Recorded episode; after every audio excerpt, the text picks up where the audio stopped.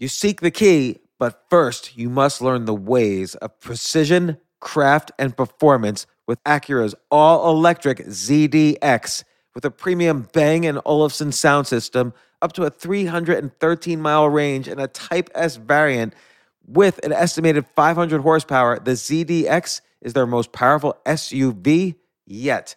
Unlock the energy when you visit Acura.com to order yours today. At KPMG, our people make the difference. It's not just something we say, it's what we do. Combining the power of people and technology, we uncover brighter insights, innovate bolder solutions, and create better data driven outcomes. KPMG, make the difference. This isn't your average business podcast, and he's not your average host. This is the James Altucher Show. Today on the James Altucher Show. Sometimes I'll say something and I'll act as if I know what I'm talking about. And I have to take a step back and realize, you know what? I really don't know anything about this, but I'm like talking like an expert. And I see this all the time in social media. Like, you ever notice that after the pandemic started, suddenly it seemed like everybody on your Facebook feed or Twitter feed was a closet epidemiologist and you never realized it? Well, this new book is just a fantastic book about the errors we make that prevent us from being successful and having peak performance because we tend to think we know more than we do. I might not be describing it exactly. The book's called Think Again, and Bill Gates has called this a must read. Adam Grant, professor at Wharton and the author of Give and Take, Originals, Option B, which he co wrote with Sheryl Sandberg, has written the book Think Again. This is now one of my favorite books. Like, it's, it's a book worth reading and rereading. It's all about how to avoid different cognitive biases, how to have intellectual humility, how to use these techniques and cognitive biases to know when you need to rethink something or think a little deeper or, ask better questions and what the results of doing that is so you can see directly how this could benefit your life. Anyway, once again, I'm talking too much. Here's Adam Grant.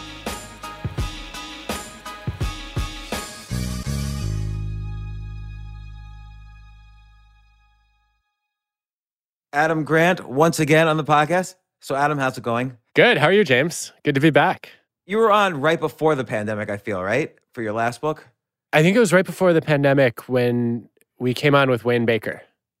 Yeah, yeah. And um, all right, so this is like your third time on. You've been on for Give and Take, Originals, and now, oh, then you were on with Wayne Baker, and now your latest book, Think Again, which I've read it. I would say I, I love all of your books, Adam, which is why I'm always excited to have you on the podcast.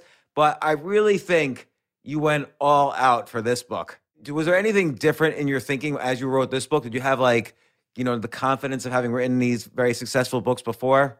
Wow. Well, thank you, James. That's high praise, especially coming from you. I'm no, going to no try problem. really, really hard to prevent you from rethinking that enthusiasm.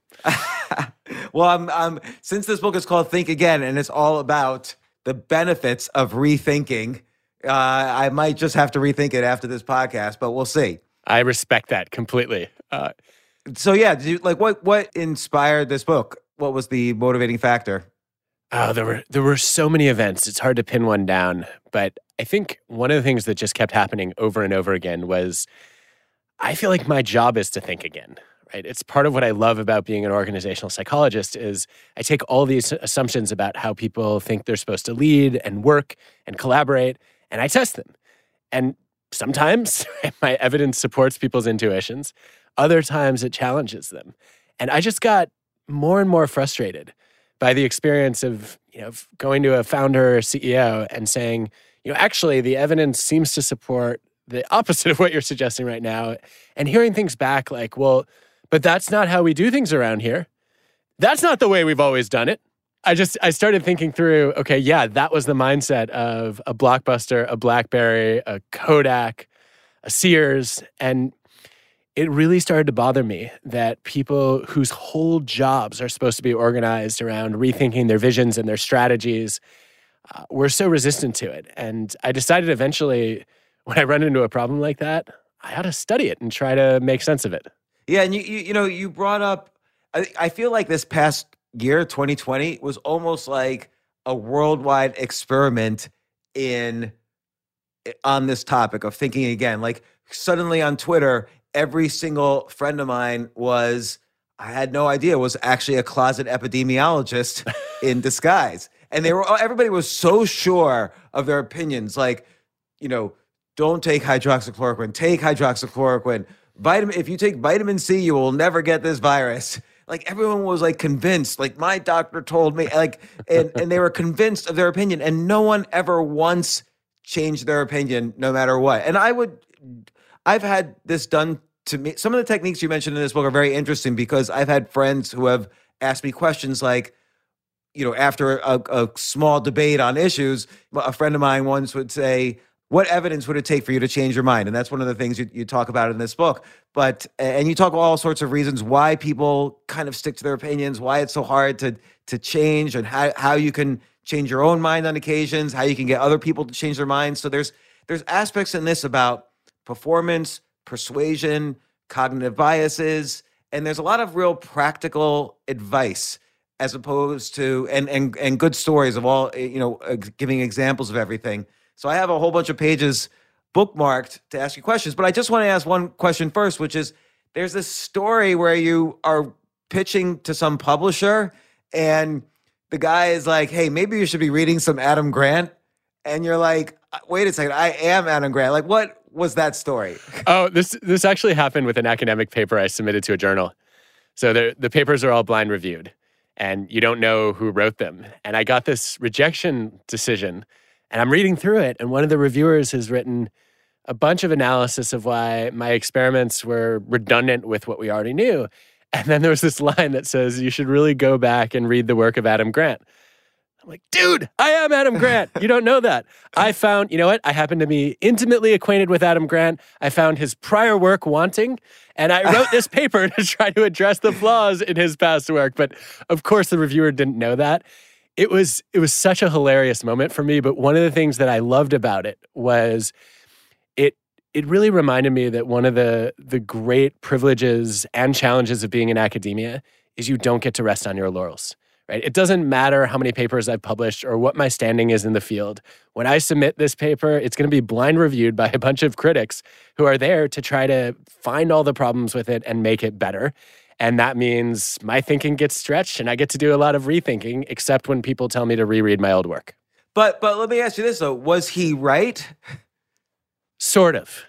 so like were you saying something new with, with the, the, the research you had submitted? And like think, maybe you, you should rethink whether you had added to the literature that you had already created. That that was exactly the right question to ask, and it was not my first reaction. My first reaction was, uh, "You don't know what you're talking about. I know my own work better than you do." But after I got over that defensiveness, what I realized was I was saying something new, but I hadn't made that clear and I needed to not I didn't need new data, but I needed to reframe what I thought the paper was really all about and help the the reviewers see, okay, here's why this is different from what I've done before. And that it actually, funnily enough, after getting rejected, has become one of my highest impact papers. Really, that's that's so interesting. Um, well, okay, I guess that starts off the discussion, but um, you know, again, we've all noticed a lot of this this past year. I think all anybody did for the past eight or nine months was argue passionately about BS all day long, every single day on Twitter. so we we have an excellent a lot lots of stories and case studies to look at. But uh, what's what's the main issue? Like, uh, it, you know, and you you address this in the book, but uh, let's talk about it. If do people's when people have a first instinct or a first impression or a first opinion of things, how often does it lead to how often are they correct versus when they change their mind? Or how often does it lead to better performance? And you have examples from tests from life and so on. Yeah not often enough i think is the short answer. So you you know the data that i, I found really surprising on this which is there there's extensive evidence that if you follow your first instinct on a test you're actually less likely to get the answer right than if you reconsider uh, and you know strangely your your intuition is not magic, right? The, the answer that seems obvious is not always the right one or the most the most nuanced one. And even when you introduce students to this evidence and you say, "Hey, just want you to know there's a first instinct fallacy. And a lot of people are overconfident in whatever their initial thought is, and there's value in rethinking. They're not any more likely to do it. Uh, and I think part of that is, is just the fear of regret, right? If, if you had the right answer and you, redid, you rethought it and you undid it, then you can beat yourself up for that. Whereas if you went with your first answer and it turned out to be wrong, eh, not that big of a deal. Yeah, that's interesting. So you think that like there's a there's a cognitive dissonance thing where if they rethink their answer, change it, or let, us say it's um a, an investing decision, kind of like in one of your books, I think it was originals about your your decision not to invest in Warby Parker, which you regretted later. When you rethink something and you, and the first answer turned out to be correct, you can't handle it. Maybe. Yeah, I think that's that's a great way to characterize what what so many people grapple with. And you know, frankly, I should say I finally invested in Warby Parker last year. Better late than never. Uh-huh. But it's it's just when when you have an instinct and you ignore it, you feel like you it's like missing a flight by by 30 seconds. There's this this just pain of, "Oh, but I was so close." Whereas if you go with your gut and that turns out to be wrong, it doesn't feel like you had a real shot at being right. And the I don't think there's the same the same cognitive dissonance, the same motivation to look back and say, gee, I, I wish I had I had reconsidered that. Right. It's almost like the the correct solution wasn't in your universe when you just go with your gut instinct and the and the first thing you think of is is the decision you make. Uh, you you weren't aware of the possibility of the, the successful answer. But once the successful answer is in your universe and you choose to ignore it, it sort of says something about your capabilities in some way. It does. It's like the one that got away. Yeah. And you, you mentioned a, um, a scenario where uh, about a, a group of young kids going to Harvard who created a way to essentially network online with all the other people at Harvard and they didn't grow that into a huge business. And five years later, Mark Zuckerberg started Facebook, and you were one of the co founders of this initial attempt. Yeah, thanks for reminding me, James. I was, I was well, looking forward to reliving all my bad decisions. Today. You're going to probably relive it on every podcast you go on for this book because it's in the book. It's inevitable. So. Yeah. No, it's, you know, it's funny because we didn't even think to rethink it, let alone regret it. I remember being a high school senior, I applied to Harvard on a whim, didn't think I was going to get in the the thick envelope came, and I was like, "Whoa! I can't believe this!" But am I going to be the dumbest person there? And am I going to have any friends? So I went to AOL, which was the state of the art tech at the time. I started searching profiles and I, I, found a few future classmates. And we started a little email list. And every week we would add new people to the list. And yeah, by the time September rolled around, we had connected more than an eighth of the entering freshman class. But we then said, all right, we're in Cambridge. we can walk to each other's dorms. Why do we need an online social network? We shut it down. And I think there were a bunch of flawed assumptions there. One one was that it was only there's only value in an online social network for people who are trying to communicate across the distance. Two was that this was a hobby, not a business. Three was that it would appeal to a bunch of college kids as opposed to maybe all of humanity. And you know, look, I don't I don't know how to code, James. I never would have imagined what Facebook would become. But it's so interesting looking back that at least two of the members of that original e group uh, were, were already in the tech world. One had built and sold a tech company, another was a major hacker, and they didn't think of it either. And it just it's a good lesson for me in in the the value of taking the assumptions that you make and questioning them. Well, well, it's interesting because, you know, when you're 18 years old, 19 years old, it's not like you have extensive business experience. So you could say, oh, this is an idea that excites people. I mean, the light switch is really can this idea that seems to be exciting, can this be turned into a business? Like all you would have needed to do was kind of think that thought. And what do you what do you think it would have taken to have thought that that thought? Like clearly Mark Zuckerberg thought it five years later. That's a great question. I don't know is the short answer. The longer answer is I actually had a couple of roommates who, a few summers later, decided that they were going to start a video game company together. And they asked me if I wanted to join them. And it was, it was one of those days where I'd heard them awake, laughing and talking very loudly at 4 a.m. Like, what are you guys doing? Like, we're going to start a company. Are you in? Like, what, who, what, what are you talking about? This is not going to happen. We're a bunch of college kids. What do we know about entrepreneurship? And meanwhile, I'm extremely risk averse. And I'm drawn eventually to, you know, to academia in part because the the permanent job security of tenure feels like a great way to make sure that I can support myself and a family one day. And so I think for me the big barrier was just a, a deep-seated identity as somebody who doesn't take risks and just a complete lack of consideration of the possibility that I could ever be an entrepreneur. And the irony of this now, James, is people have often told me that I am an entrepreneur, um, and not not just as an occasional co-founder or investor, but as an entrepreneur of ideas, right? Somebody who takes takes knowledge and builds frameworks around it and data behind it and then tries to spread it. And I wonder if I would have reconsidered if I had adopted that kind of identity sooner.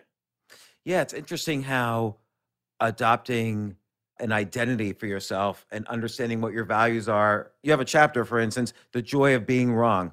So identifying oneself as, oh, I'm the sort of person who's proud of the fact that I can admit I'm wrong might encourage someone to be a little bit more skeptical of their thinking in real time. I would love to see more people embrace the joy of, of being wrong. And I, I, had a fascinating conversation with uh, with Danny Kahneman uh, about this after I'd finished a draft of the book. Uh, Danny, as a, a Nobel Prize winning psychologist, is the best I know of anyone at finding out that his intuitions were false and just being excited about it and saying, "Well, that's the only way I knew I learned something is I found out that that I'd been wrong." But he said, "You know, there's actually no joy in being wrong. The joy is in having been wrong because now you know you're less wrong than you were before." And so nobody likes in the moment finding out that they are wrong. It's the, "Oh, I was wrong and now I've made progress. I've learned something." That can be exhilarating and I would love to live in a world where people experience that joy more often. Wouldn't you? Absolutely, because you know, you know what the interesting thing is about being wrong. As a writer, I say this: being wrong is more likely to lead to a story than being right. No one wants to hear about, oh, do you want to hear about this time I was really right and I made a ton of money? and I laughed about it at the end. no one wants to read that story, but they like um they like the story where oh you know let me tell you about this time I was wrong and boy did I I missed discovering or making Facebook and I really violently argued against starting a social networking company, and this is what happened. Like people want to read that story, like, oh, he's like me, you know, I'm screwed up too sometimes. You think and, it's more uh, relatable? It's more humanizing. Yeah, absolutely. Like again, if you think about storytelling or comedy, I think it was Carrie Fisher who said, "No one laughs at the jokes of a really good-looking person." like they're just not interested. Like you have to kind of be like screwed up in some way to be funny. And, and this all this stuff too. Like I, I don't know. You, you, don't have kids right now, right? Oh no, we have three kids. Oh, three kids. I'm sorry, I I, I forgot. And uh, so I have I have a bunch of kids as well, and I find a lot of the stuff you also write in this book I relate to as a parent. Like my my kids will ask me something like, you know, is is the world temperature going up or you know, what do you think about this issue with the coronavirus or what's going on with BLM? And I'll find I'm pontificating to my kids and talking like I know what I'm talking about. And then I finally, I, it's, I, this was happening so much where I finally, it became a joke in my house where I finally would stop in each conversation say, you know what? I actually have no clue. I'm just, I'm very convincing and I'm making this up as I go along. And I also am persuading you to believe in me. And I have, you address the issue of having too much confidence. And I, do that a lot with my opinions and I'm well spoken with them. So people tend to believe what I say when I don't even know what I'm talking about. That's so funny. It's you know, we've we've had a similar experience in our house where so our kids are are 12, 10, and 7. And you know, occasionally they'll come home and ask a question about like, there's been an, obviously a lot about politics that they've not understood lately. And it's so tempting to say, well, actually, here's how the Constitution works, and here's what's allowed and not allowed. And I've had to catch myself and say, first of all, I am definitely not an expert in that area.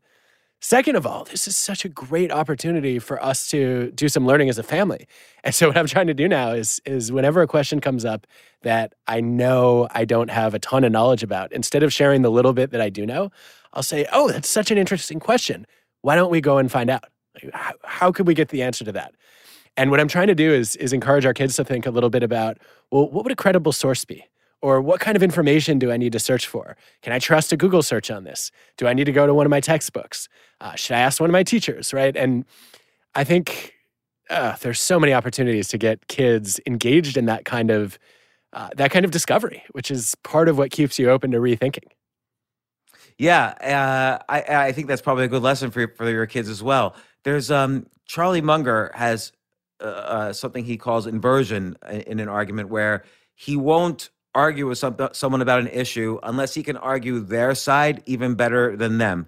And when I've tried that approach with people, it's amazing how well it works because then I can see right away when they don't make an argument that is as strong as they could possibly make it, I could tell them that's not you could you should say this to me and I might be convinced. Like if you if you argue this this this, then I might be able to be convinced. And it's similar to you uh, you know one of the suggestions you make here which basically is the same thing. It's like steel manning your argument instead of straw manning your argument where you kind of steal the other side. Your your version of this is much funnier though because I think if if I just heard you right, you're basically saying to the other person, "Look, you should stop talking and let me talk to myself, and I'll I'll convince myself if you let me do that." Yeah, and it it works. Like uh, I've had I've had uh, a, a debate recently where it was like an internet thing. A lot of people were watching, and I had to do this technique eh, during the debate, which is no, no, no. You th- what you just said was like a false equivalence, but maybe if you say this, this, and this, you'll it'll be a stronger argument for you. It's like kind of like saying, let's just start over again, and then you now you debate. Like I was was trying to make it entertaining. So I have a question for you on this. Yeah. I, I didn't know how to react at first. Uh, I was I started by being very excited that Jerry Seinfeld referenced you in his New York yeah. Times piece because I feel like that's that's a career peak, right? For for anybody that for for Jerry, I know. uh, it, you know what? It might have been actually. Uh, I wasn't so happy that he called you a putz, and yeah. I also just thought like it was his argument was so single minded. I, I wondered. So if I remember correctly, you were arguing that you, that New York was dead, and he said no, it's not. Have you rethought any of those views, uh, or do you think it's him that needs to do all the rethinking? Uh, yeah, it's interesting. And uh, first off, I I kind of ignored his article except for the backlash that resulted around it, but uh, the backlash against me, mostly because he was just calling me insults for most of his article, and it's the first op-ed he's ever written. And I appreciate his his passion. It's the same passion I have for New York City. Like I don't want New York City to be dead, but then gradually, so many people kind of piggybacked his opinion and a lot of people I knew ended up writing poorly about me, and uh, so it did affect me in the in the long run. But uh, did I rethink anything? No, only because, and maybe this is some sort of confirmation bias. There's more and more data keeps coming out that New York City is in trouble. So maybe, but maybe I need to rethink it because uh, you know, I, I, I make some predictions in the article, and those predictions have been coming true, which is that real estate's been going down, offices are still empty, restaurants are closing, Broadway is still closed now till at least the summer. So all these things, and you know, rising unemployment. This is the biggest exodus of New York City in history, the biggest drop in property taxes uh, in history, and we don't know yet about income taxes. So so far, there hasn't been enough time to rethink anything. But there are some strong opinions I have that I've rethought a little bit about, like my stances on college and not owning a house. I'm against sending kids to college, or I have been historically, and I, I still largely am, and even more so than ever. But I can see some circumstances now where a kid maybe should go to college. And same thing with owning a house. I am totally against buying a house, but I could see some circumstances now, which I couldn't see before, where it would make sense for somebody to own a house, even though I think financially it's most likely a horrible decision. But uh, so those are things that I've rethought a little bit. Also on politics, I re- I I changed my mind a lot. Like I was supporting somebody for one office recently. The, the election hasn't happened yet. I've decided to support someone else, even though I had donated money to the first huh. uh, person. So that was a big it's still ongoing change, but that was a big change for me. And even on the presidential stuff, I, I went back and forth on on some of the candidates. So I want to say I'm proud that I could change my mind, but I don't really know because as you point out in the book, and as as Danny Kahneman points out, cognitive biases, the, you, you point out the I don't have a bias bias. like most people think they don't have cognitive biases. They're too smart for that or they're aware of them. But that's actually a bias that you know many people fall for is like oh no i'm too smart to have a bias so you don't really know if you have biases or not like so i guess you know this is a starting point on just practical ideas like how can one be more open-minded and get around cognitive biases and kahneman i don't think believes it's possible he he definitely thinks it's extremely hard and that it's easier to document the biases than it is to fix them uh, or that we see them we see them clearly in hindsight but it's very hard to catch ourselves in the moment. Uh, I think it depends a lot on the bias, of course, and I think that for me the first step is to to let go of this I'm not biased bias, and say, okay, look, you know, if if you know a lot of smart people, which you do, and you see them all falling into cognitive traps, what are the odds that you're immune to those? They're pretty low, and in fact, the data tell us that the more convinced you are that you're not biased, the more biased you tend to be because you don't bother to check yourself and you don't catch your biases as much. So I think you know there's there's just a basic level of intellectual humility that's required here to say my thinking is flawed in a lot of ways. There are a lot of things I'm ignorant about, and the more confident I am in something, the greater the odds that I'm ignorant about it. Uh, and then I think what we're looking for is is a healthy amount of doubt and curiosity. And you you actually gave us a great example of that when you said, "Look, you know, I used to just believe that people shouldn't go to college or that they shouldn't own a house." And you've added all this nuance to your thinking. And you've said, okay, well, I think on average, I would tell most people not to do that. But I can recognize there are some conditions where that wouldn't be a good, a good recommendation. And I can also realize that, okay, I've analyzed the homeownership decision from a financial perspective. But for some people, it's, you know, it's a much more of an emotional decision. Uh, or there may be other criteria that they're trying to maximize on. And so I can't judge that because I can't quantify that, right? And that's the kind of humility we're looking for to say, all right, whatever my opinion is, there are probably times it would change. There are people for whom it would evolve. And I just want to recognize that I can't project all of my preferences and assumptions on everyone else. Yeah, and it's it's sort of like you know the you you bring this up in the chapter where you mentioned the Dunning Kruger bias. You know, ninety four percent of people think that they're good listener, above average listeners, or you know, nine out of ten people think they're above average drivers, which of course is impossible. Or let's just, I'm using the word average instead of median, but uh, and this is because Dunning Kruger bias is sort of like a little knowledge is a bad thing, sort of thing, where you, you think you have enormous knowledge when you just have a little.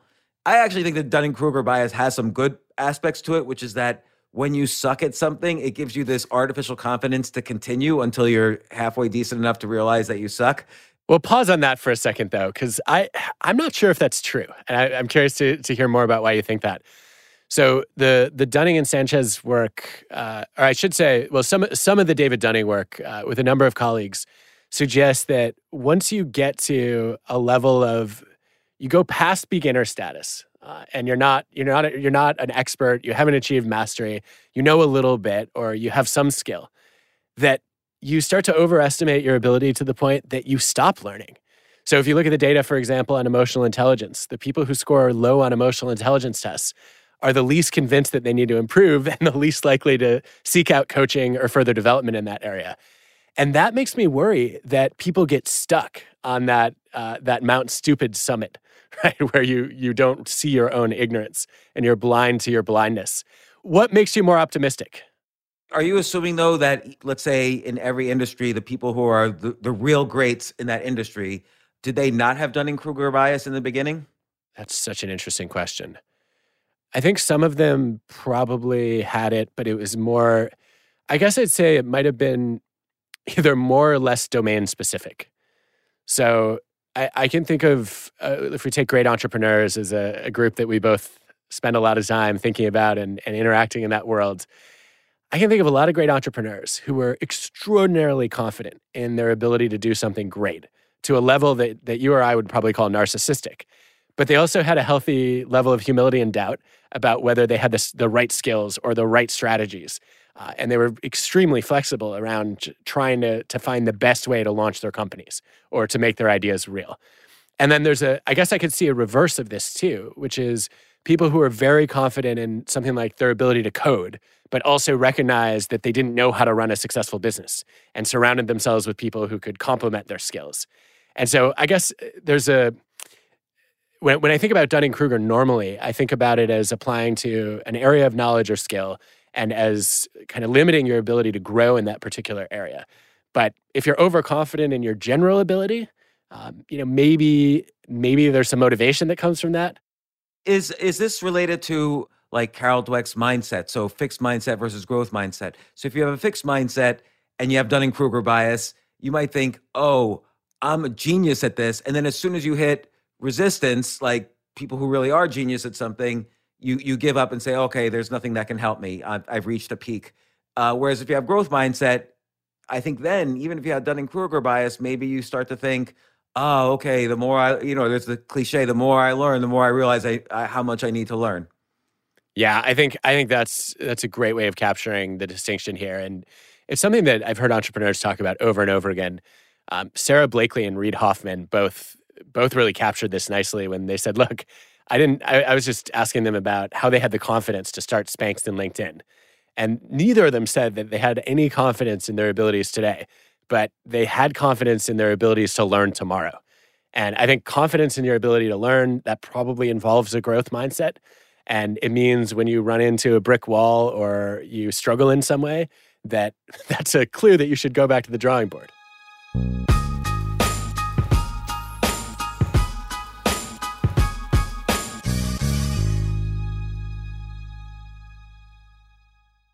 I have to say, Airbnb has changed my life.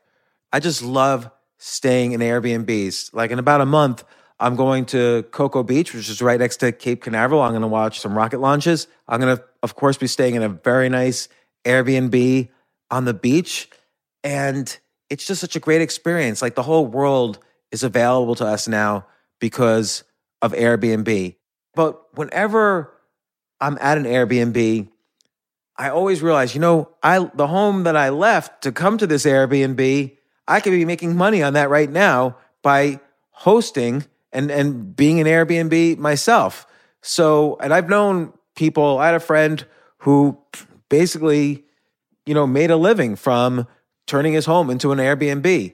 So if you have a home, but you're not always at home, you do have an Airbnb there. And it's an e- it can easily fit into your lifestyle and it's a great way to earn some money. Your home might be worth more than you think. Find out how much at airbnb.com slash host.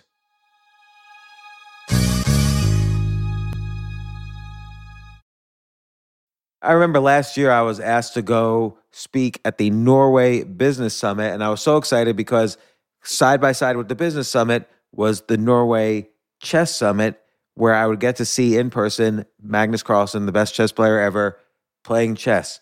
But it was four plane rides, like to get to the city that ultimately I would go to. So I really did not want to fly for 14 hours, and they, they were willing to pay for everything for me. So I, I at first class. So I didn't want to fly for 14 hours and not be first class. So I had to hurry up and get on the phone immediately to get those first class tickets to a chess tournament in Norway. And listen, this is just like when, you know, you have to know when you want the best of anything, you have to act quickly or someone else will get it instead. And I did not want those seats to fill up. So it's like if you're hiring for your business, you want to find the most talented people for your open roles before the competition scoops them up. I just was talking to a friend this morning where he was trying to decide between some programmers and he waited a little too long and both the programmers he was interviewing took other jobs like great jobs. So you know what's the best way then to hire the best as quickly as possible? Ziprecruiter. Ziprecruiter finds qualified candidates fast.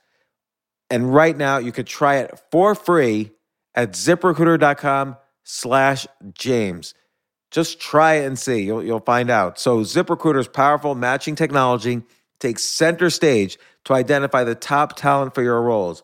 immediately after you post your job, ZipRecruiter's smart technology starts showing you qualified people for it. And I know this because one time I signed up as an employee, potential employee on ZipRecruiter, and I got nonstop.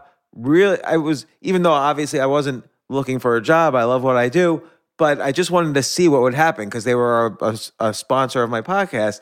And the most interesting jobs would pop up in my emails like, hey, you're qualified for this or that. And so it's interesting to see. So just just go there and try it. Try ziprecruiter.com slash James. Amp up your hiring performance. Now, this is more for if you're hiring, but amp up your hiring performance with ZipRecruiter and find the best fast. See why four out of five employers who post on ZipRecruiter get a quality candidate within the first day. Just go to this exclusive web address right now to try ZipRecruiter for free ziprecruiter.com slash James. Again, that's ziprecruiter.com slash James. ZipRecruiter, the smartest way to hire.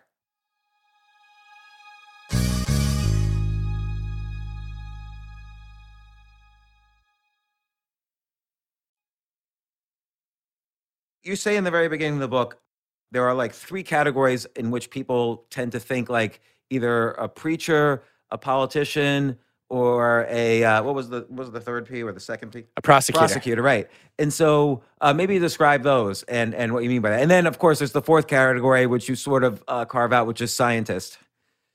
Yeah, this so the original insight comes from Phil Tetlock, who said. When we make judgments and decisions, and actually just in our daily thinking and, and conversations, we sort of strangely spend a lot of time in the modes of these jobs that we've never done.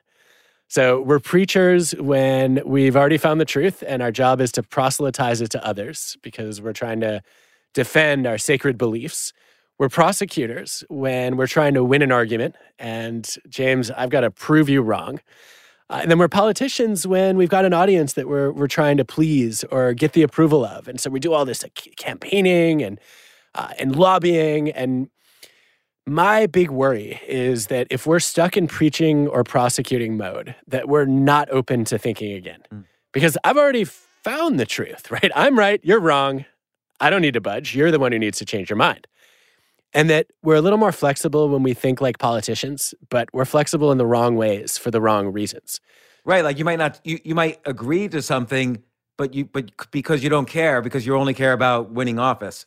Exactly. And I, I, might, yeah, I might end up saying a whole bunch of things that I don't believe, or I might change what I believe in order to fit into your tribe, but I'm not actually interested in the truth. And that obviously scares me. So I, I got immediately curious about what a, what's an alternative frame of mind. And, and you said it's a scientist. I don't think that everybody needs to put on a white coat and carry around a bunch of test tubes, right?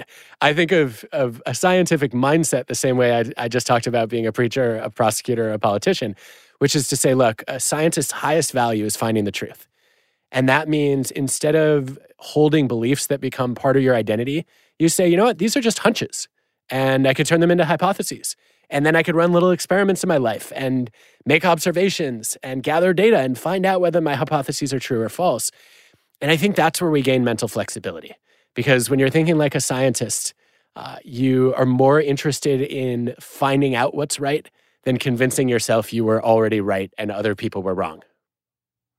Yeah, that's interesting. So, so how can you? I mean, and you kind of give it, you do give a, a, lot of advice on this throughout the book. But what would be your recommended way for someone listening to this to, first off, convince them that hey, you should at least try this. Thinking like a scientist about. Let's take an issue that that most people hold dear. So, uh, like there are political issues like uh, pro gun control or not for gun control, or or even bigger like pro choice or pro life. People are literally religious on both sides of this issue and to the point where they don't even want to have friends who are on the other side of this issue. And I'm familiar with this just because my one of my business partners for the past 21 years, my closest business partner for the past 21 years is pro-life and I'm pro-choice, but often we have to talk about this issue for various reasons. And how would you go about it if you realize, okay, I'm definitely pro-choice, but this person I'm interacting with is pro-life, and normally that would ruin the relationship. Like, but what would you do? Well, what am I trying to accomplish? Am I trying to open their mind or am I trying to have a thoughtful conversation? Well, okay, that's an interesting question because do you think it's possible to change someone's mind? Possible, sure. I think it's a lot harder than most of us would be comfortable admitting. And I, I, my my read of the the work in psychology on on what's called motivational interviewing is it, eh, rarely do you succeed in changing anyone else's mind. You're better off helping them find their own motivation to change their mind. And so, yeah. So, what do you mean? So, so, so talk about that. Well, so what I might do. So let's let's make this concrete. So uh, let's say I am pro-choice and you're pro-life, and I'm trying to motivate you not to necessarily change your mind, but at least to be flexible, right, and receptive to alternative points of view. I think the mistake that a lot of people would make in my shoes is uh, either I start preaching about why I'm right, I prosecute you for being wrong, or if if I'm at least trying to understand you, I ask you why you're you're so passionately pro-life. And the problem with that strategy is you're going to come up with a bunch of reasons that reinforce your existing convictions. Ah, yeah. Uh, what what the data suggests works better is to ask you how questions, uh, which are more likely to reveal the gaps in your knowledge. So what I might ask is, um, how do you know that life begins at conception? Yeah, I uh, so okay. I'll I'll let's say I'm pro-life. I would say, well, a uh, it is life, right? There's whatever it is. Uh, I don't know what it's called, pre-fetus, but whatever's there is actually alive. It's a biological creature at that point. Like it's a bunch of cells put together, but that's enough for life. Yeah, and I would say that's that's true. But by the way, right? I'm not a biologist. no. I'm just making that up. No, right, no, but right. So it. I'm not either. And I would say, to the mm. best of my knowledge, I think that's true. Uh, I think the sophistication of life at that stage is, you know, comparable to uh, to other primitive life forms. And you know, if you've ever um, if you've ever swatted a fly, right, or stepped on an ant, then you know you're also snuffing out life there. And so I imagine you put human life in a different category, right? Because if I'm pro-life for religious reasons, you know, man is created in God's image. Right. So, I mean, look, I, I, obviously I don't I don't have a way to falsify that. I don't have data to speak to that. Uh, what I do find interesting about that point of view, though, is that um, my understanding is that until the 1970s, conservatives uh, did not believe that, uh, and that this is a relatively new development in uh, in thinking on the right. And so, if if that was true, shouldn't it be true all along? Uh, I, I, well, I don't know that about the political change because it was illegal before the 1970s, you know, or you know, mostly illegal. So I, I don't know how that evolved. Like, who was against abortions then? Uh, that is a great question. I actually don't know the answer to that. I think we should we should try to to get to the bottom of that together. And if you have any good sources on that, I would love to read them. Um, I read a I read an article a couple months ago about how you know people who are are staunchly pro life uh, believe that this has always been the platform of their political party. Um, and if you trace the history, the pre Reagan era, um, there was a I, I don't think this necessarily tracks with uh, with the timing of of abortion per se, but my understanding is that uh, that there was a consensus that life began later, uh, and that it you know it evolved over time. And I guess what what that makes me wonder is if such a deep seated belief like that can evolve. And you know, I I'll dig up the article. You should take a look at it. Right, tell me whether you agree with the interpretation or not. But if that kind of belief can evolve, it makes me wonder if what people believe today could evolve too. So um, is there anything that would change your mind on this, or have you completely made it up? Uh, well, since I'm not actually pro-life, yeah. like, but but what's interesting is, so you also suggest in the book to have conversations about the conversation. So now, so this was a good conversation because I felt like the way you couch things is that okay, let's go on a journey together and explore this, the nuances of this issue without having to um, express to each other a final decision. So it, it felt more like a, an intellectual journey or like a quest than a, a debate or an argument. And you suggest talking about the conversation, particularly when things get heated. Things weren't heated, but I just analyzing yeah. how we did just that minute. That was interesting and much more useful for both sides, I think. That's the hope. It's obviously it's an imperfect role play in a lot of ways, but it's also me trying really hard not to launch into prosecutor mode, which is my biggest vice of these different mindsets. Uh, it just it really bothers me when when somebody according to the best data that I have, appears to be wrong. And I feel like I'm helping them by correcting their opinion. And strangely, it doesn't come across that way. And so I, I like your idea of, of, thinking about this as an intellectual journey together because that's exactly what a scientist would do. Uh, somebody who's truly committed to thinking like a scientist would say, huh, this is so interesting. Like James is a smart, reasonable person. He has a completely different view on this issue from mine. Uh, let me like, let me try to understand why that is, and maybe he's going to be curious about why we're so far apart too, and we can learn some things from each other. And to your point about having a conversation about the conversation, we may not agree on our, on our conclusions, but we can at least try to find some common standards, right? Some sources we both agree are credible. Uh, and I think that that gets us closer to having a, a thoughtful discussion. Yeah, and let me ask you, like during there was obviously huge issues this in 2020 that really polarized people. One was issues around the coronavirus and and the various economic lockdowns associated with it. There was the Black Lives Matter protests, and there was, of course, the election. Uh, did you encounter personally?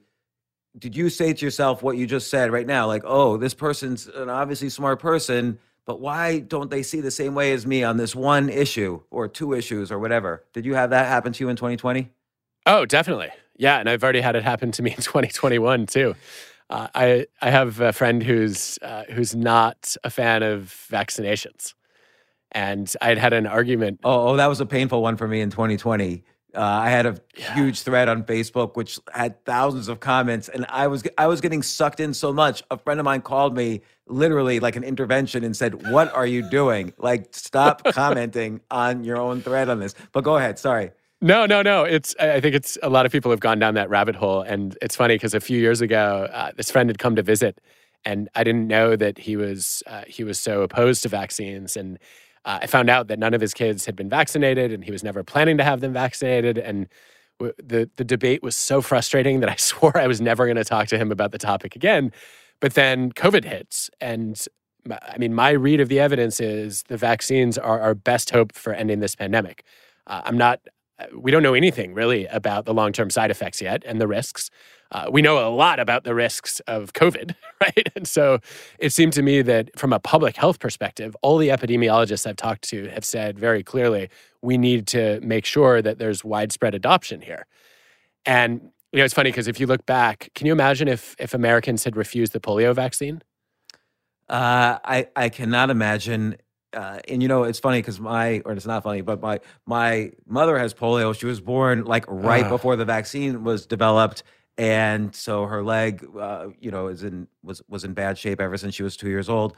And what in this vaccination debate that I was having on Facebook, this is like a year ago, before pre-pandemic actually, but in this debate, people were telling me my mother probably didn't have polio, and or that that or that the, the polio was or another argument was polio was already going away. The vaccines did nothing. It just kind of coincidentally went away when the vaccine was delivered and and then their third argument was that now it's all mixed in with so many other vaccines that there's no one's really done a test on how all these vaccines interact with each other. So there really was no. It went from argument to argument to argument. So there was really no arguing. Yeah, it's it's it's so frustrating when the conversation stalls there, right? Because you just have people digging their heels in and repeating their their old points. And I think the the psychology of motivational interviewing would say that if you could get the in the mode of a scientist and have the humility and the curiosity to say like wow what like what an interesting data point let me let me get to the bottom of that one of the things you can do is you can you can actually literally interview people and try to help them see the complexity and the nuance in their own thinking so i i called my friend up and I said, listen, I, I, I don't want to convince you of anything here. I'm long past believing that's possible. Uh, and our friendship is also important to me, and I don't want to do anything to jeopardize that. Um, one thing I want to understand better is where you fall on different vaccines, because I know it's complicated. They all have different ingredients. Is there a spectrum of some that you're more against mm. versus more comfortable with? And I was shocked. He said, Well, actually, yeah, there's this one vaccine, BCG, uh, which is kind of interesting. And I'm like, oh, I never thought I heard I'd hear you call a vaccine interesting. And he said, well, you know, you always have to evaluate the pros and cons. And I said, okay, well, I looked it up and I, I said, okay, that that seems to be for tuberculosis. Uh, we don't we don't have a lot of that in the U.S., but if you were traveling somewhere that did, would you consider giving it to your kids? And he said, well, you always have to consider. I don't expect him to get any vaccinations for his kids tomorrow. I don't expect him to get any of the COVID vaccines. But the fact that he was willing to say, I am not equally opposed to all vaccines, and I recognize there are some circumstances where they the benefits could outweigh the costs, that felt to me like progress in our conversation because he was being open in a place where he had been stubborn before. And it just the the big lesson for me that I have to keep relearning is sometimes you I, I would say more often than not, if your goal is to to encourage the other people, the, the excuse me, sorry, if your goal is to encourage the other people, third time's a charm. If your goal is to encourage the other person to be open, you should do less talking, more listening. You should give fewer answers and ask more questions and let people see their own thoughts in a mirror. First off, I, I, I like the phrase you use in the book to describe this called inverse charisma. So, where you literally emanate no vibe, which suggests you're trying to convince or, or use your personality to overwhelm someone with an idea, which is so easy to do particularly if you're familiar with all the arguments and, and so on. Um, the other thing is, it sounds like your goal was, again, like you say, not to convince them. And it's not like he's going to vaccinate his kids tomorrow. Your goal really was to have a decent conversation. Yeah. Do you feel like a lot of this, and this just made me think of it, do you feel like a lot of the times when we're arguing a point, we we're not we're not any of these categories. We're actually just handed a script. Like here are the if you're uh, pro vaccination or if you're anti vaccination, here are the talking points and you read your talking points somewhere on the internet, you know, uh, from yeah. other arguments that have happened, and you just spit out those talking points in your argument, but you stand by them really forcefully. Eh, you stand by this script. Yeah, I think, I mean, social media is full of that, right? And, yeah, and it's it's sad because, as you know, one of the the consistent findings in the psychology of persuasion is that if you try to change somebody's mind and you fail, you actually increase their resistance. You're, you're inoculating them against the counter arguments you've used. And now they know them mm. and they're ready to respond to them. And, you know, it's, you saw this when you, when you went down that, that vaccine rabbit hole, right? There are these knee jerk responses that people give. Like, well, what do you mean they don't cause autism? There's this study and this study. And what I, I, I actually I had a version of this discussion with my friend, and the only way we got anywhere was for me to say, "Look, um, I don't know anything about vaccines, right? That's that's obviously not my expertise. I'm not a healthcare professional by any means. I'm not an epidemiologist. I said um, I do I do know something about research design and statistics. That's part of what I do as a social scientist. Um, do you you know do you respect my understanding of how to design a rigorous study and how to interpret evidence? And he said, Yeah, I will never argue with you about how to do science. I know you know more about that than me. I said, Okay, so look, I don't know what the data are going to show here, but when there are a lot of studies in an area, we don't read the individual studies. We read, we read the meta analyses, the studies of studies. They accumulate all the data points and adjust for the rigor of the designs. So, what I would encourage you to do is look at what the meta analytic results say. And then whatever the meta analysis says is the closest to the truth because it's, it's, uh, it's addressing the flaws across the whole body of evidence and asking us what's the, what's the overall picture. And he said, Oh, that's interesting. I didn't know that. Uh, and that became an opportunity then to follow up and say, okay, have you have you done this research? Have you looked into the meta-analyses? What do they show? And then there was a meta-analysis showing no relationship between vaccines and autism. And he came back and said, but there are all these studies that weren't included in the meta-analysis because the meta-analysis is six years old. I'm like, okay, you know what? Knowledge evolves, right? We put in more studies, we might see different results. I will tell you though, statistically, uh, I looked up the meta analysis. It had an, uh, a sample size of over a million people. The, the effect size from a few of these studies, with the, the small samples they have, uh, has to be enormous, like almost as if vaccines are guaranteed to cause autism in order to undo the effect that we see across this huge sample. And so, I again, I don't know what the data are going to show, but here's how how I would think about the statistics. And again, I'm not I'm not trying to convince him that I'm right and he's wrong. I'm just trying to help him think through what are the most rigorous ways to analyze the information in front of him. Like given what you said uh, in response to his response, it would did he move at all on the issue of do vaccines cause autism? I, I don't think so yet. I think I don't know if he will move move on it. I think he he believes there are some particular ingredients uh, that are in some vaccines that have been demonstrated to increase the risk of autism, and that there are a bunch of reasons why uh, you know there's there's a bias in the data and you know you're only able to publish the studies that don't show a result because the pharma companies and the CDC are in cahoots. And so we, you know you go you go in a completely different direction. And and there I just say look you know what I, I believe that some conspiracy theories end up coming true uh, I, I also believe that conspiracies are really hard to pull off and do you believe that uh, that an independent community of scientists, many of whom have tenure and can do whatever they want, that they're all that easily kind of bought and and duped. And then what about the journalists? Like you're telling me there is not one journalist out there who wants to win the Pulitzer for you know for for discovering that there's a massive conspiracy.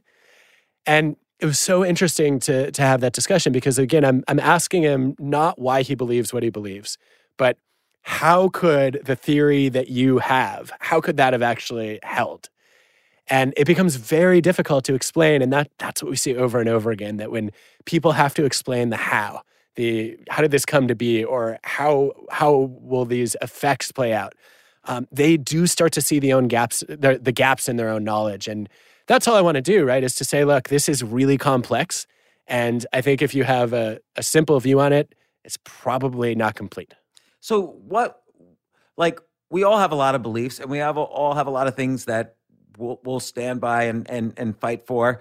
But how do uh, how can we even think that we're right about anything? Well, let's take the reverse. Like, given that we're wrong, we're wrong about a lot of things, how do we know if we're ever right? Oh, this is fun. I, I don't think being right should be the goal. I think the goal should be getting closer to the truth.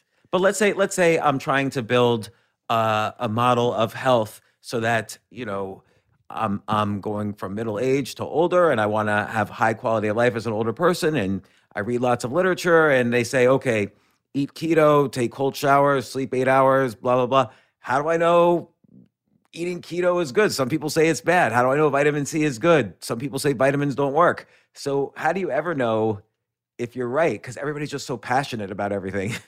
Yeah, I I think you have to start by deciding what your credible sources are and what your standards of evidence are. And from there, you also have to be clear about your goals, right? Not not everyone has the same objectives when it comes to a healthy lifestyle, and I think that's one of the reasons that in you know in the health community as in so many others, people talk past each other. Is one group is you know is really interested in promoting longevity. Another group is more concerned about quality of life. And sometimes what's good for one outcome is not optimal for the other outcome. Uh, so I think uh, just getting some alignment on what what are you trying to solve for is is probably a good first step. And then I'd also just ask, okay, so you say, how do I ever know if I'm right? I think a, a different version of that question is is to say, well, how do I know if this model that I'm I'm going to implement in my life is better than the other models available? Uh, and I think that's what we're aiming for, right? We're aiming for an improvement, not for correct. Right. So so it's almost like what you would ask if you're doing due diligence on a company, if you're an investor. Like what let's say someone pitches you a company and there's 6 billion people on the planet. Why did this one person or how did this one person come up with an idea that all 6 billion people didn't come up with and now you're somehow how did you get the opportunity to invest in this amazing 1 in 6 billion idea? That's kind of like a starting point for like asking why does this person have an unfair advantage over the other 6 billion on this industry or this idea and why am i getting the opportunity so in your warby parker uh, experience for instance you were getting the opportunity because they were friends of yours from they were like ex-students of yours Yeah. um, but but i think you were stumped even why were they why were they being blessed with this amazing idea as opposed to anybody else and so at least initially you didn't uh, invest. So um, it's the same thing about an idea. Like if someone has an idea uh, that they're real, you know, they're they're against this candidate or this issue or whatever, um, or they think that this is the answer to this problem. How do, why are they blessed with this, or how did they get so much of an advantage in this area that they have the correct answer over everyone else? And I think kind of starting from that point sounds sounds interesting. Yeah, I think so too. And I think there's something we can learn from super forecasters here. So as as you know well, there's a whole community of, of forecasters who compete to try to predict future events. And I, I had a blast learning from the world's best election forecaster, arguably, when I was writing the book. His name is Jean Pierre Beugoms. Uh, and Jean Pierre had, you know, predicted the the early rise of Donald Trump when most most not only pundits but also most forecasters thought he was a joke. Uh, he's just dominated a number of forecasting tournaments, and one of the things he does is when he forms an opinion, he makes a list of the conditions where he would change his own mind. Mm. And that way he's keeping himself honest. And I, I think this has such powerful implications for being an investor. Uh, when you look at, at an entrepreneur, right, and you say, okay, I'm I don't think this is this is backable. What you should also do is say, okay, what would have to change in the world or what would have to change in the founding team in order for me to see potential in this idea? And the moment those conditions fall into place, it might be time to rethink your initial investment decision. But by the way, it's also even more important if you're an entrepreneur because there's a huge cognitive bias, which is that once you start committing time and potentially money and start also convincing others to buy into your idea for a business, you're you're in the I don't have a bias bias. And and it's hard to see if your idea, if your own personal idea is not a good idea. Yeah, that the, the the well, my favorite name for that trap is escalation of commitment to a losing course of action. And it's so easy. A lot of people think it's sunk costs. Sunk costs are not the most important driver of escalation. It's much more about ego and image. Mm. I have to convince myself and convince other people that I made a smart decision.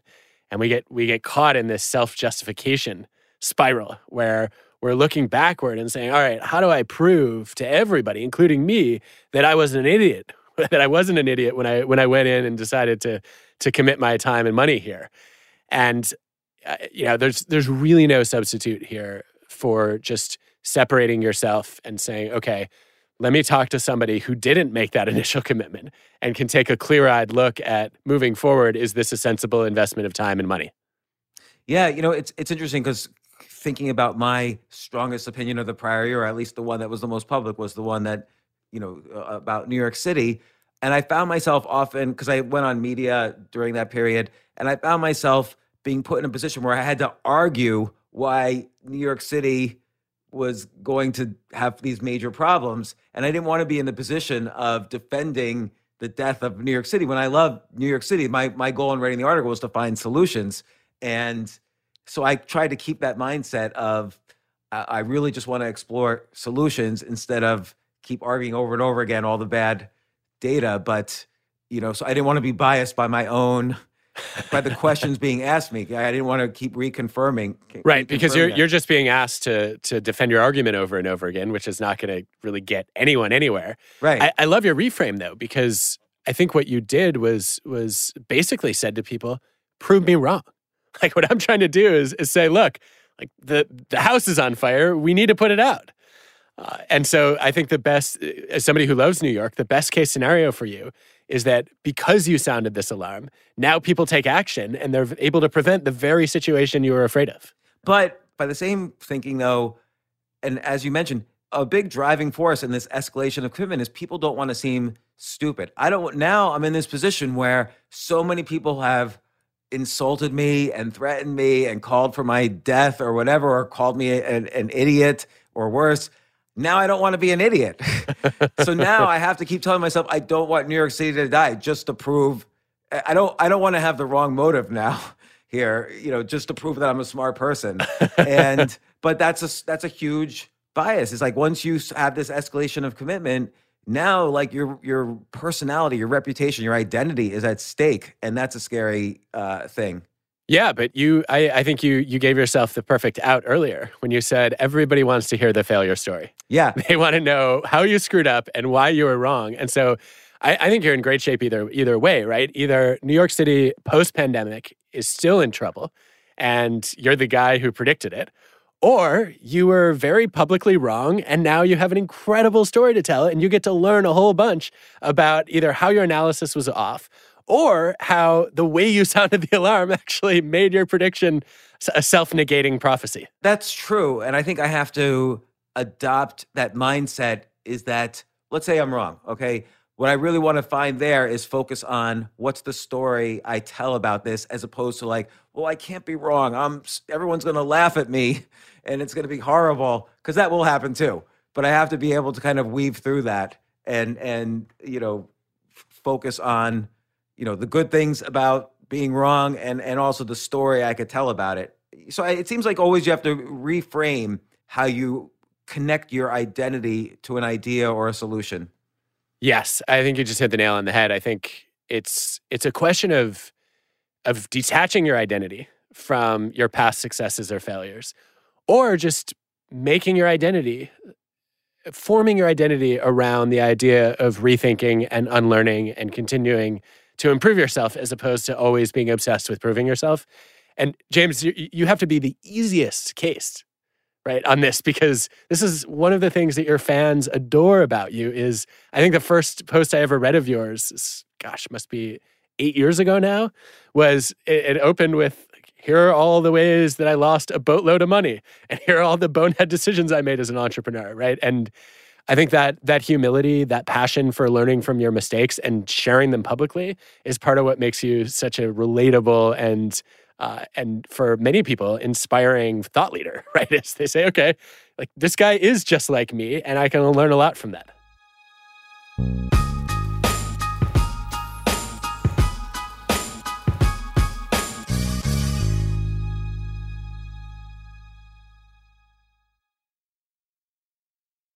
Let me ask you this, like, and, and by the way, I appreciate uh, uh, you remembering an article from eight years ago. I don't even know if I remember my articles from eight years ago. But um, you know, there's there's another type of place where or a situation where everybody remains very firm in their beliefs, and that's a form of groupthink. So, like we saw it with this election, it wasn't that I just liked one candidate or another, and uh, uh or anybody just likes one candidate or other. They like every single belief of that of that party and hate every single belief of the other party. And I found it amazing. Like, why is there a hundred percent correlation between people who want to lower taxes uh, and people who love hydroxychloroquine, and 100% correlation between people who want to raise taxes and people who hate hydroxychloroquine. Like they shouldn't be connected at all. And yet these two issues that are unrelated were 100% correlated with each other. And, and so again, it's like these aren't preachers or prosecutors or politicians. They're kind of just followers and, and, and, and of a group. Like, why wouldn't they recognize that this correlation is statistically impossible? Well, I, I, I think they're actually all of the above is the challenge. I think that they're they're preaching that their side is right. They're prosecuting the other side for being wrong. And they're they're doing that in a way that falls in perfect line with their political tribe. And I, I, wonder if all three of these mindsets come together in a way that that creates just the most factional divisions that we see in society right now. Um, and I'm, you know, in many ways, they probably fuel each other, right? Because the moment that you identify as a member of a political tribe, it's easy to, to know what you're supposed to preach and what you're supposed to prosecute. Uh, so I don't know what's the chicken and what's the egg here. But I think for starters, I would say it's there's a, there's a whole political psychology of of why people have certain ideological views and if you break down the left right spectrum in America my read of the data is there, there are two axes that differentiate liberals and conservatives. Uh, the first one is support for social change, and the second is tolerance for inequality. And I do think that if you look across, I agree with you, by the way. I think if you're a person who thinks independently and has curiosity and is interested in the truth, the odds that you would land in a similar position on any 15 issues with any other person should be very low. But I think underlying a lot of, of popular conservative policies um, is a tendency to maintain the status quo. Uh, and a, a, level of tolerance for inequality of outcomes, because what you care about is equality of opportunity uh, and believing in a just world. And then on the liberal side, it's sort of the reverse, right? Saying, okay, we need to we need to change the system, uh, we need to make progress, and if we have unequal outcomes, that is a sign that the system itself is unfair and broken, as opposed to, well, no, it's just a meritocracy, as opposed to, you know, an egalitarian regime. Um, and I think that lens has helped me understand a little bit why people sometimes uh, sometimes fall in line on multiple policies in the same direction. But I agree that is not enough to explain it. So so maybe their their their biases are reinforced. Not only there's an escalation of commitment, even if there's an escalation of commitment with someone near you, that's gonna you're gonna inherit some of that, almost like a virus. Yeah, I mean that's that's a classic group polarization effect where you know you join a, a tribe of like-minded people, you hear the same arguments over and over again, you get trapped in a filter bubble or an echo chamber, confirmation bias kicks in, and then you also you want to vie for status in the group. So you don't just want to belong to the tribe, right? You want to stand out in the tribe. You want to be one of the most important members of the tribe.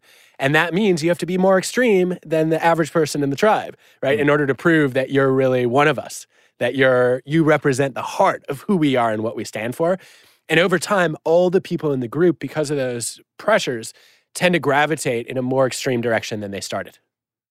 Uh, yeah, that's really interesting because it's not just uh, a sense of wanting to belong, but everybody has it's a neurochemical thing. Everybody wants to rise in the tribe, so that's going to polarize. Once you, once once the tribe finds itself, everyone's going to start polarizing each other.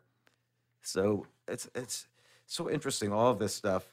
Um, I'm going to go to your last section where you give uh, some some actions about how to essentially. Oh, oh, the goal of all of this, I would say, the goal of your book is basically when you're open minded and when you're willing to see two sides of a coin, you're twice as smart, basically. like you get smarter. I think you can get even smarter if you see through the many lenses of a prism, not yeah. just the heads and tails of a coin. Yeah. So so so you give all these practical actions for for how to change your thinking or how to change how you deal with these biases and you know some of this like you have a section how to teach kids to think again. You have uh, stay open to rethinking your future. This is a really important one to stay open to rethinking your future because so many people say well i have a five year plan and i'm going to stick with it. But my whole point is as you learn there's things at the beginning of the five years you didn't know and so you might learn something which it makes it critical to change your five year plan. But again, people always have New Year's resolutions, five year resolutions, objectives, goals, and those goals they might find out later are inappropriate. Uh, yeah. Like, like let's take an athlete as an example.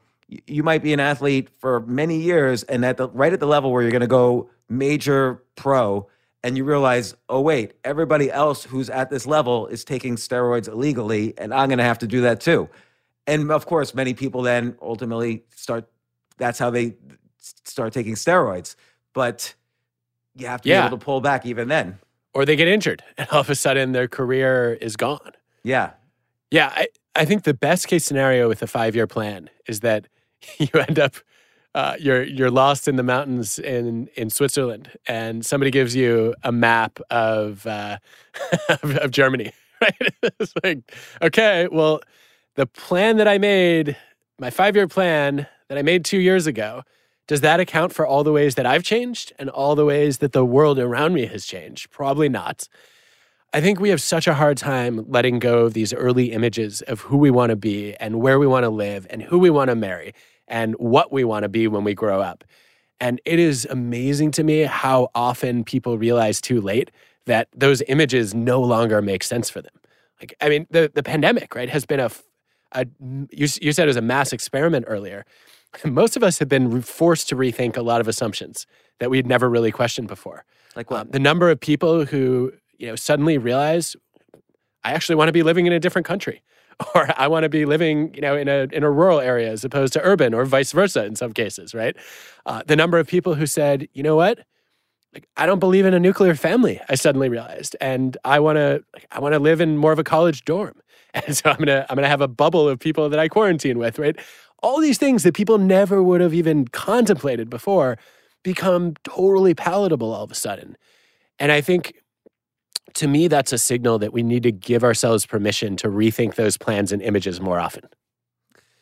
Yeah, that uh, that that's really interesting because I think during this pandemic, it was almost like an intervention of some sort. Like it cleared the deck of your brain and took you everybody out of their routine and, and not only that, it, it, there, there's a strong feeling that the routine can't be recaptured. So it's a, we we were forced to think, well, where do I really want to live? Where how do I really want to live my life? And uh, uh, sky's the limit. You could you could still be doing what your your job, but live in Malaysia if you want, or or Hawaii or wherever, or you know, Kansas City if you want to still live in the U.S., but it's a fairly cheap area probably.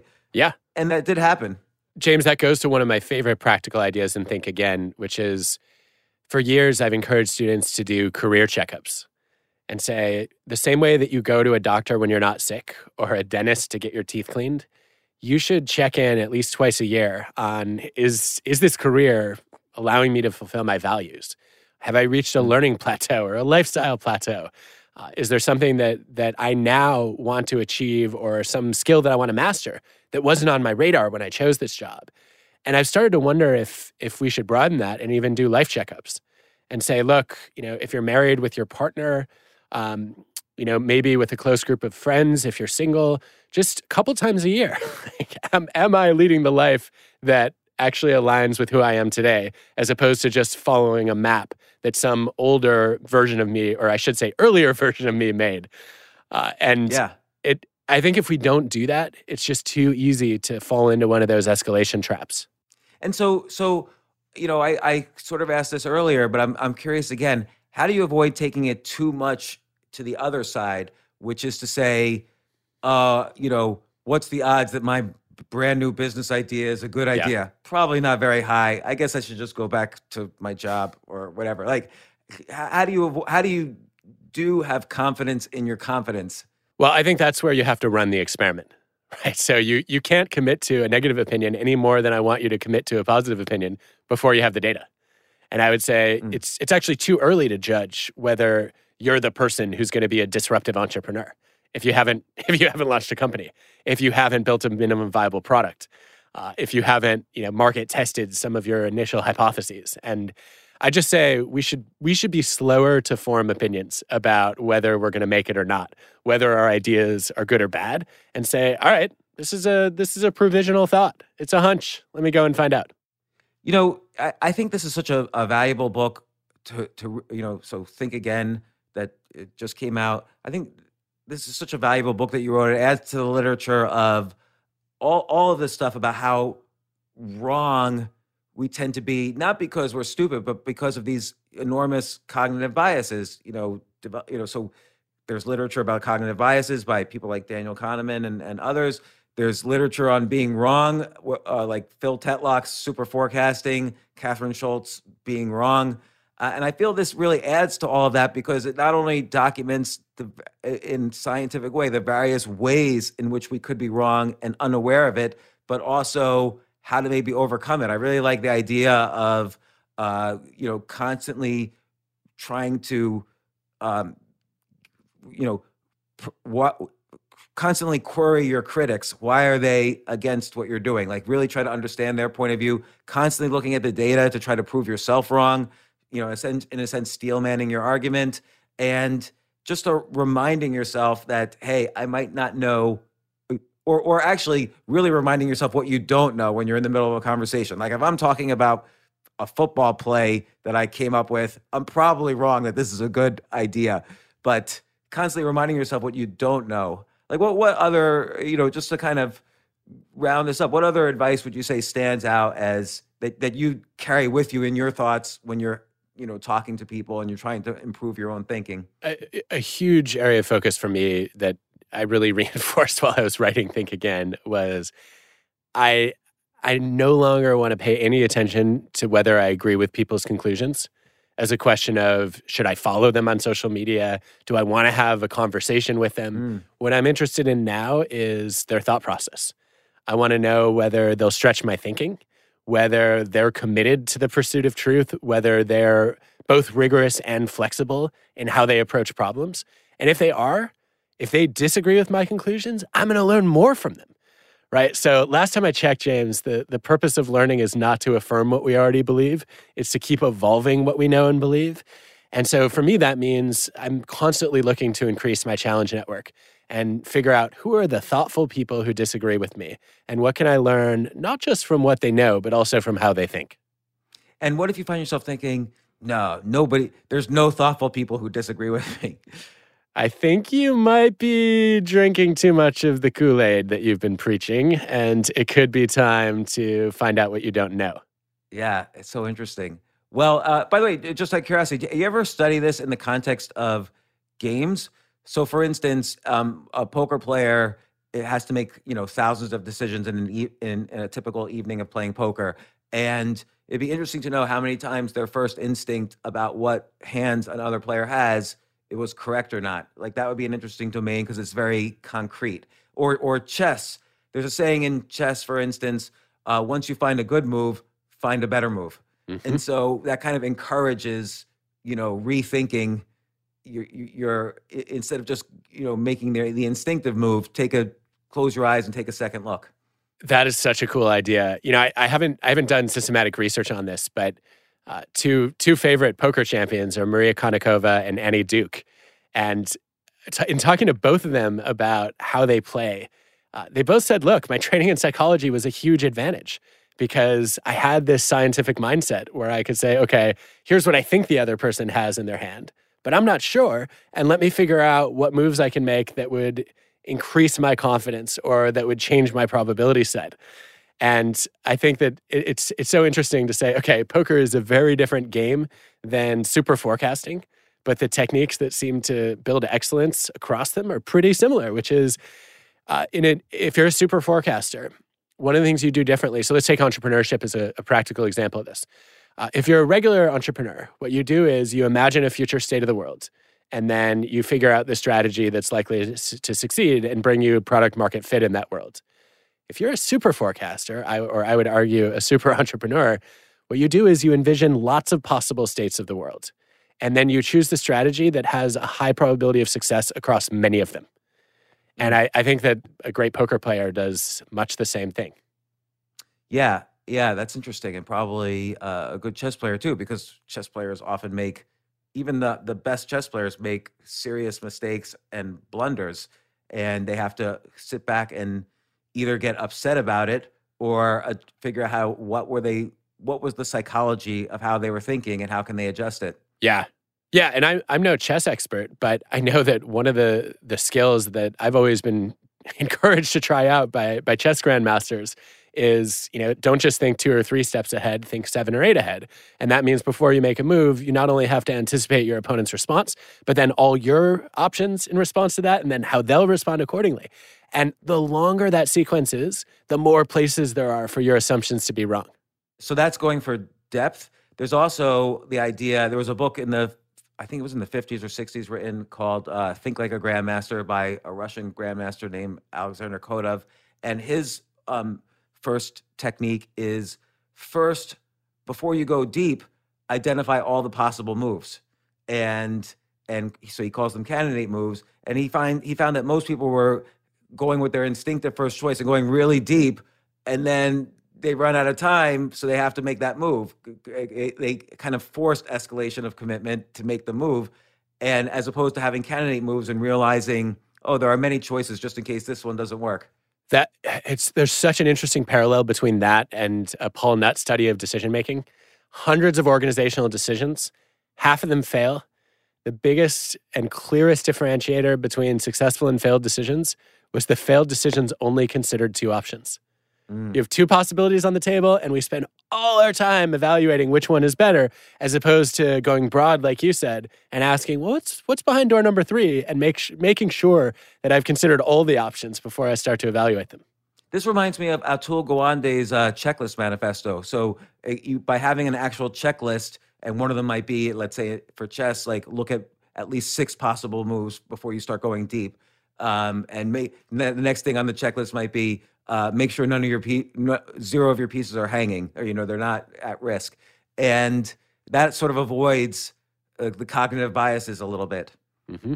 and so that that's one way to kind of once you realize that you have these biases you're almost developing a checklist for how to think about you know charged situations or high stakes moments might be a good a good idea I think it's a great idea. And one of the things I did after I finished writing this book was I made a list of all the biases and heuristics and traps that I had covered. And I tried to analyze which ones I've fallen victim to more often and less often so that anytime I make a decision or form an opinion that's important moving forward, I can say, all right, based on my past, my track record, uh, I know I know I'm very confident that this is the right answer right now, but I know I'm I'm vulnerable to thinking like a prosecutor. I know that I'm uh, I'm consistently falling into a situation where, uh, uh long, story short, uh, where I have a very hard time letting go of my my prior commitments, and so escalation's often a challenge for me. So, given that, how do I apply what I know about thinking like a scientist and de-escalating to make sure that I'm not steering myself in a direction I'll regret? Yeah, interesting. I gotta I gotta take on the same mindset. I I basically just remind myself every morning that I'm much much less intelligent than I think I am, and that's helped me somewhat. But it, it, nothing can ever really help in a huge way. But even if you get help in a little way, it's good. There might be a variation on that that's interesting, which is. I I think a lot of people have a hard time admitting that they're not that smart, right? And your your level of humility is is not as common as we would like it to be among highly intelligent people. So well, it might not be common with me, which is why I have to remind myself every morning. I, I think that's that's up to you to judge. But I. I would just say that maybe a workaround for some people is to say, look, I'm smarter and more knowledgeable today than I was yesterday. And so that that dumber version of me that committed to this choice or formed this opinion could probably benefit from a little of my current wisdom. Yeah, that's a good way to think about it too. Like, what do I know now that might change all my preconceptions? And of course, thinking, you know, all the, there's a good evolutionary reason for cognitive biases is that they're shortcuts in thinking so that we can make quick decisions when we need to. But, you know, like running when there's a lion chasing us or when we hear a rustle in the yeah. leaves. But, uh, you know now it's it's it's very high stakes in that our decisions affect the entire world and affects all our relationships and much bigger than the 30 people in the tribe that we would normally have to deal with. Now we could just argue and insult people on twitter all day. So it's a different kind of tribe. You got it. But uh but anyway adam once again uh great book. Think again. I, this is a book for reading and rereading and all your books have been great and have been life changing you know from give and take on and uh, this thing, again contains so many powerful ideas. Like I said, I really think it adds to a lot of literature on this topic and ultimately leads to a, a, a more likelihood of peak performance if you could take the the suggestions that you talk about in this in this book. Plus, we didn't talk about all the stories you write about in this book. It's it's, it's so many great stories. I actually just wrote a book myself, and I I include the Wright brothers story, very similar version of the story in your book, in my book. Uh, I can't wait to read it. Congratulations. Story. Yeah, and actually, I, I I also use the idea of experimenting in order to learn, as opposed to the ten thousand hour rule of repetition with a coach and deliberate practice. I try to have a model of speeding it up by doing experiments and always getting out of your comfort zone and repeating that. So you're exploring always the areas you don't know, as opposed to repeating over and over the things you do know. That really resonates it's sorely needed. I think practice makes perfect, but it doesn't make new. And we need to experiment if we want to discover things we don't know. What's the book called? Skip the line. And the idea is everyone will always tell you when you switch careers and interests, everyone will always tell you, hey, man, you got to pay your dues. Like, Get I've been working 20 years at this, it's 10,000 hours. But if you kind of do experiments that no one's ever done, you kind of explore spaces in the industry that you're switching to yep. that maybe no one covered and could an experiment has very little downside but massive upside like any scientific experiment. You know so I, I, play around with this at least this metaphor of experimenting as opposed to just putting in 10000 hours. Send it over. I can't wait to read it. Oh definitely. And uh, thanks once again adam for coming on the podcast and uh, hopefully keep coming on. Thank you james. Pleasure to be here as always. Yeah thanks adam